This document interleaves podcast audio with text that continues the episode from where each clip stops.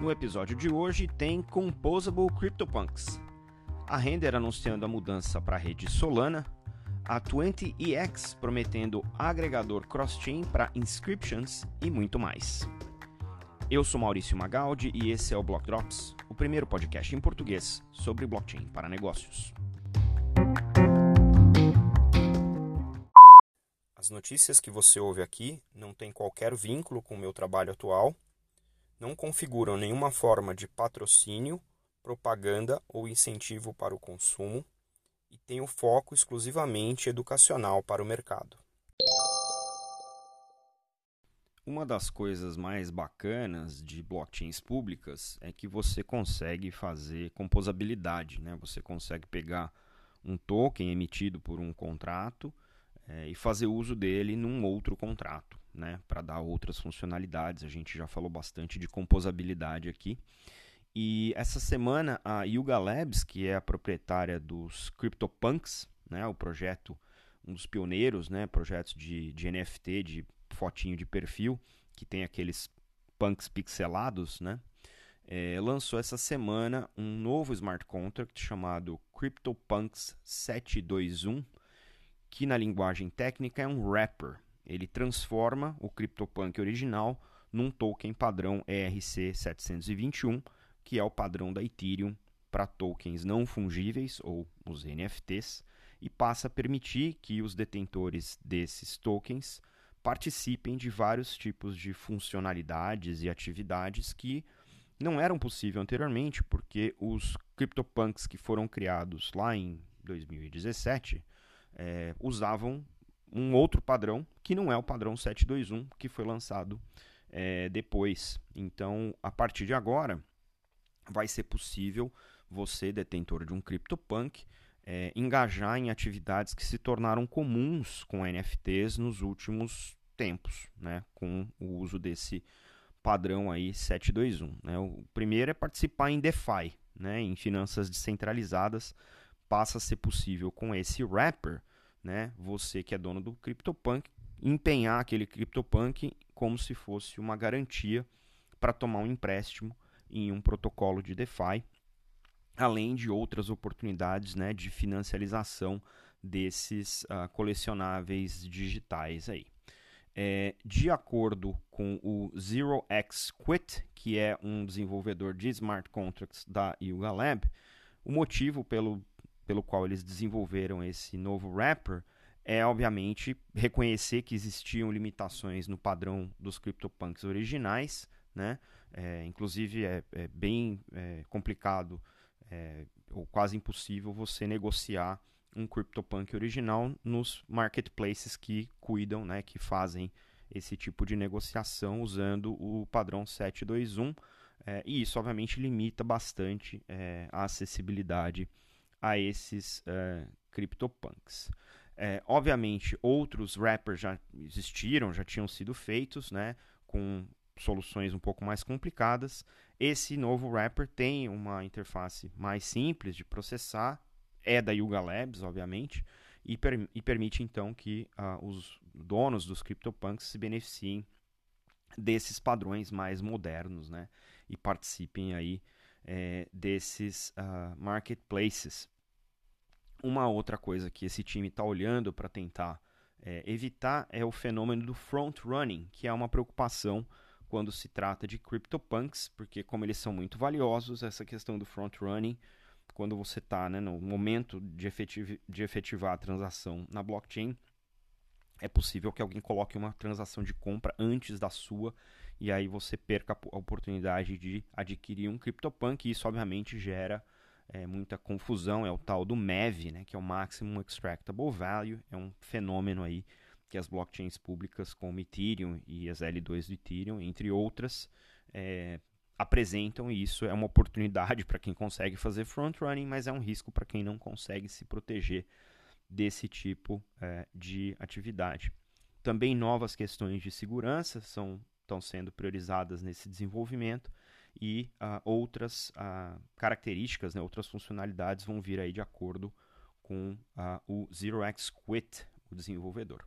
Eu pessoalmente achei super bacana isso, porque eu acho que uma das coisas que é, importante em Web3 é essa questão da composabilidade. Né? Não é só questão da propriedade digital, né? do digital ownership que a gente sempre fala aqui, mas é importante que esses ativos que tem, são nativamente né, é, on-chain e que têm alto valor e que têm uma representatividade no ecossistema possam se beneficiar da modernização do próprio ecossistema e esse wrapper né, que está agora disponível para os CryptoPunks parece fazer bastante sentido. E aí o que é interessante é a gente acompanhar esse fenômeno e ver quais outras coleções vão passar pelo mesmo processo de wrapping, né? E quais outras é, funcionalidades a gente vai ver, quais outros usos a gente vai ver, porque a partir do momento que isso passa a ser comp é, composable, como ele é despermissionado, a gente começa a ver inovação vindo de várias direções. A gente falou recentemente sobre DPIN, né? Decentralized Physical Infrastructure Networks. É a sigla que determina aí, que define, né, as redes de infraestrutura física descentralizada. E essa semana é, achei muito interessante essa nota de que a Render Network, que é uma DPIN lançada em 2017 e oferece um marketplace para você vender capacidade disponível né, das GPUs, né, as, os processadores de gráfico. É, então, se você tem capacidade disponível, né, capacidade livre de GPU, você pode se cadastrar no marketplace da Render e aí você é pago em uh, tokens né, da, da, da, da Render. E uh, a Render anunciou essa semana que depois de avaliar várias redes, incluindo Polygon, Cosmos, Algorand, Optimism e Aptos, eles decidiram uh, migrar para Solana. Olha que interessante. Né? É uma rede, é um, um protocolo que roda em Ethereum. Né? Teve, é, num movimento de mercado recente, um, um, um, crescimento grande.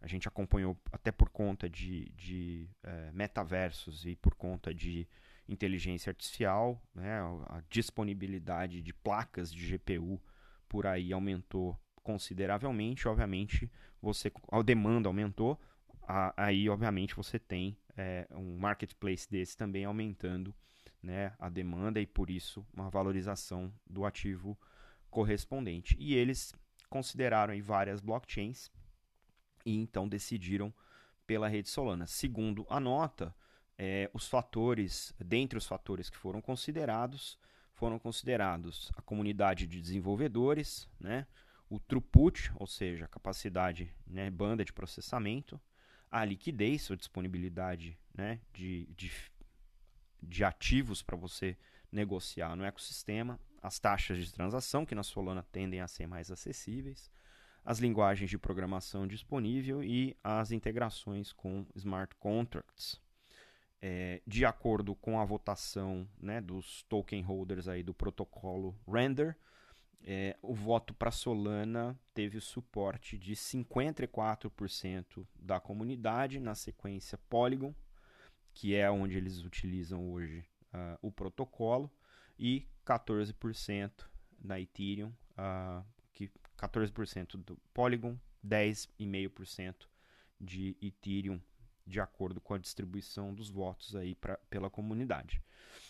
Olhando para esse futuro crescimento da rede, é, tem uh, um, uma discussão aí é, de quanto de throughput essa rede precisa, qual é a latência que essa blockchain precisa e como é, quão fácil é operar um nó da rede quando você está utilizando isso. Né? Então, para tudo isso, olhando para o crescimento, são fatores que levaram a comunidade a votar nisso e aí você tem uma rede de PIN, mais uma rede de PIN, né, a Helium, que é um exemplo que a gente citou aqui semana passada, também teve essa migração para Solana ao longo de 2023, né? Então, uh, interessante ver isso.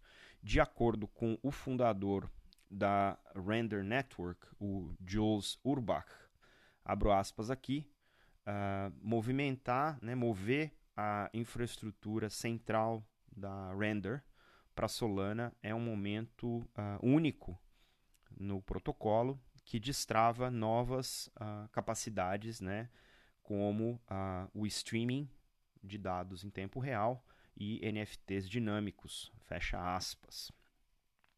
A Fundação Render, que é quem gerencia o protocolo, anunciou também que uh, colocou aí no ar um mecanismo de burn and mint, né, de equilíbrio de uh, queima e uh, emissão dos tokens para uh, que isso seja um, um, modelo sustentável.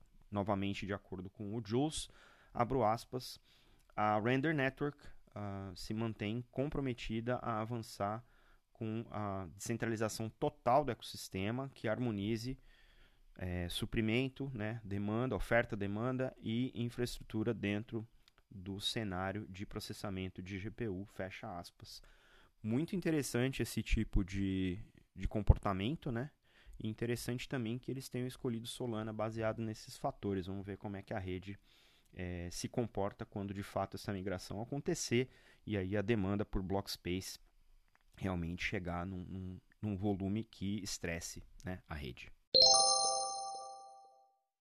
A gente ainda não comentou sobre isso aqui no Block Drops, mas tem um movimento muito interessante de inscriptions, que são a maneira de você registrar mais informações nos blocos da blockchain do Bitcoin, que começou lá com os ordinals e com os tokens BRC20. Esses a gente já comentou aqui no podcast. Mas uh, houve um movimento interessante de retorno desse método de uso, né, desse padrão de inscriptions em outras blockchains. É, outras blockchains passaram, né, usuários dessas outras blockchains passaram a utilizar o mesmo procedimento é, que é utilizado no Bitcoin para fazer registros de dados né, em tokens das blockchains EVM, especialmente, né, as blockchains do Ethereum Virtual Machine, é, fazendo essa inscrição direto no token, sem usar, por exemplo, os smart contracts RC20, que permitem você fazer é, mais coisas, mas também são mais caros de processar nessas blockchains. E isso gerou um boom, né, tanto em Ethereum quanto nas EVMs de segunda camada, nas últimas semanas, né?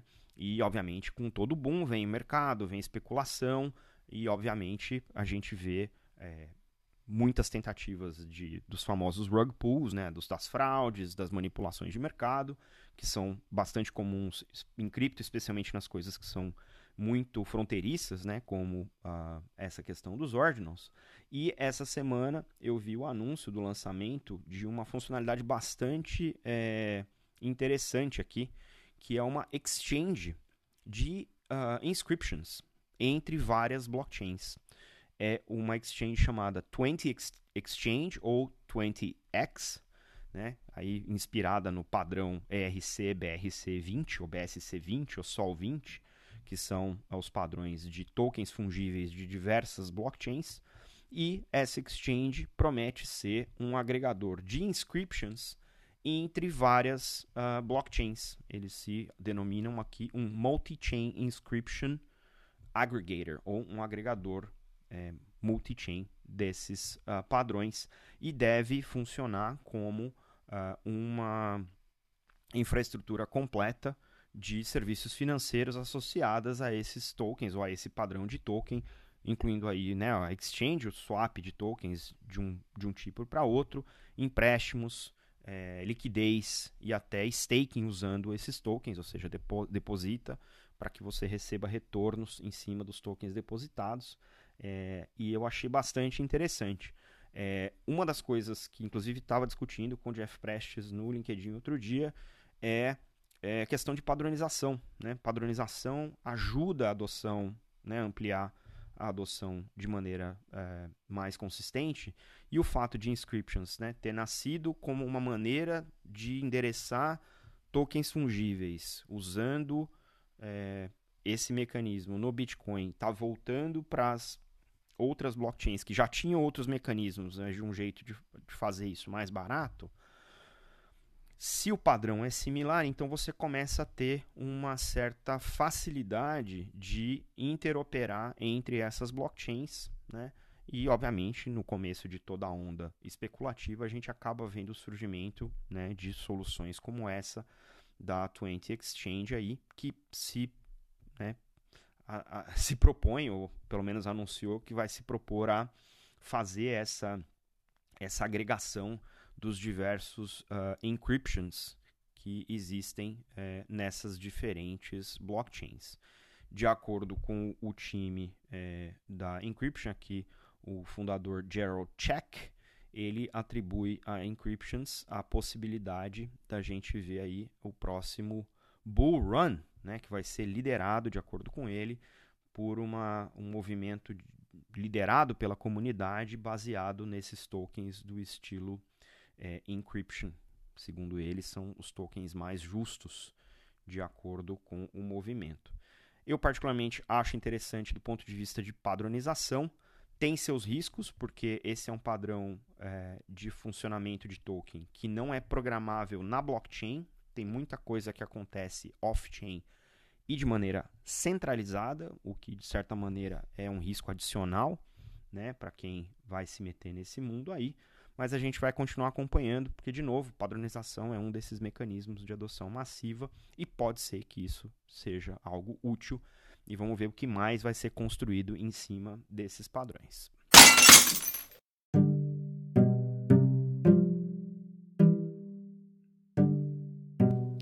Numa semana cheia de notícias, tem muito mais. A autoridade monetária de Hong Kong publicou uma nota dizendo que vê stablecoins como uma interface entre o mundo cripto e o mundo das finanças tradicionais. A ZK Pilatus, um novo projeto de integração de dados com blockchains públicas para o mundo corporativo, foi anunciado essa semana, liderado aí pelo nosso amigo Jeff Prestes. Um grupo de lobby Web3 na Índia, o BWA, solicitou ação governamental contra nove exchanges estrangeiras, tentando proteger o mercado local. O banco JP Morgan vai atuar como facilitador de ETF de Bitcoin da BlackRock, mesmo o seu presidente tendo manifestado aí posições contrárias ao Bitcoin, inclusive em audiências no Senado americano. No Brasil, o Ministério da Gestão e da Inovação em Serviços Públicos abriu seis vagas para consultores para o grupo de trabalho de economia digital liderado pelo Brasil no G20. A rede IOTA anunciou que vai adotar a Layer Zero, que é um protocolo de interoperabilidade para fazer isso com outras 20 blockchains públicas. A Blockchain Gaming Alliance publicou seu relatório anual com o estado da indústria de jogos em Web3. Vale a pena se você tem interesse nessa área. E participei aí do Super Spaces Web3 de final de ano no Brasil, a convite da Dani Min, do João Cury e do Vitor Sioff. Foi super bacana. O link para ouvir a gravação está aqui nas notas do episódio.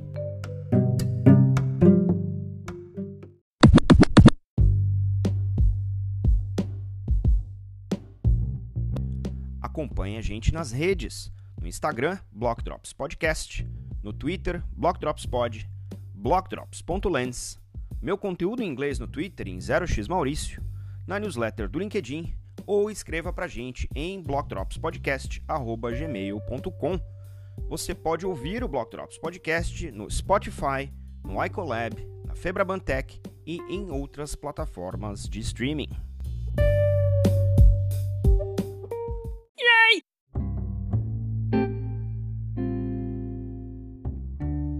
Salves de hoje, para quem compartilhou os links que você encontra na descrição do episódio, vão para Jeff Prestes, Cláudia Mancini, Dani Schaber, Vitor Sioff, João Cury e Carlos Arena. Não se esqueça de deixar aí as estrelinhas no seu tocador favorito. A gente fica por aqui. Stay rare, stay weird. LFG.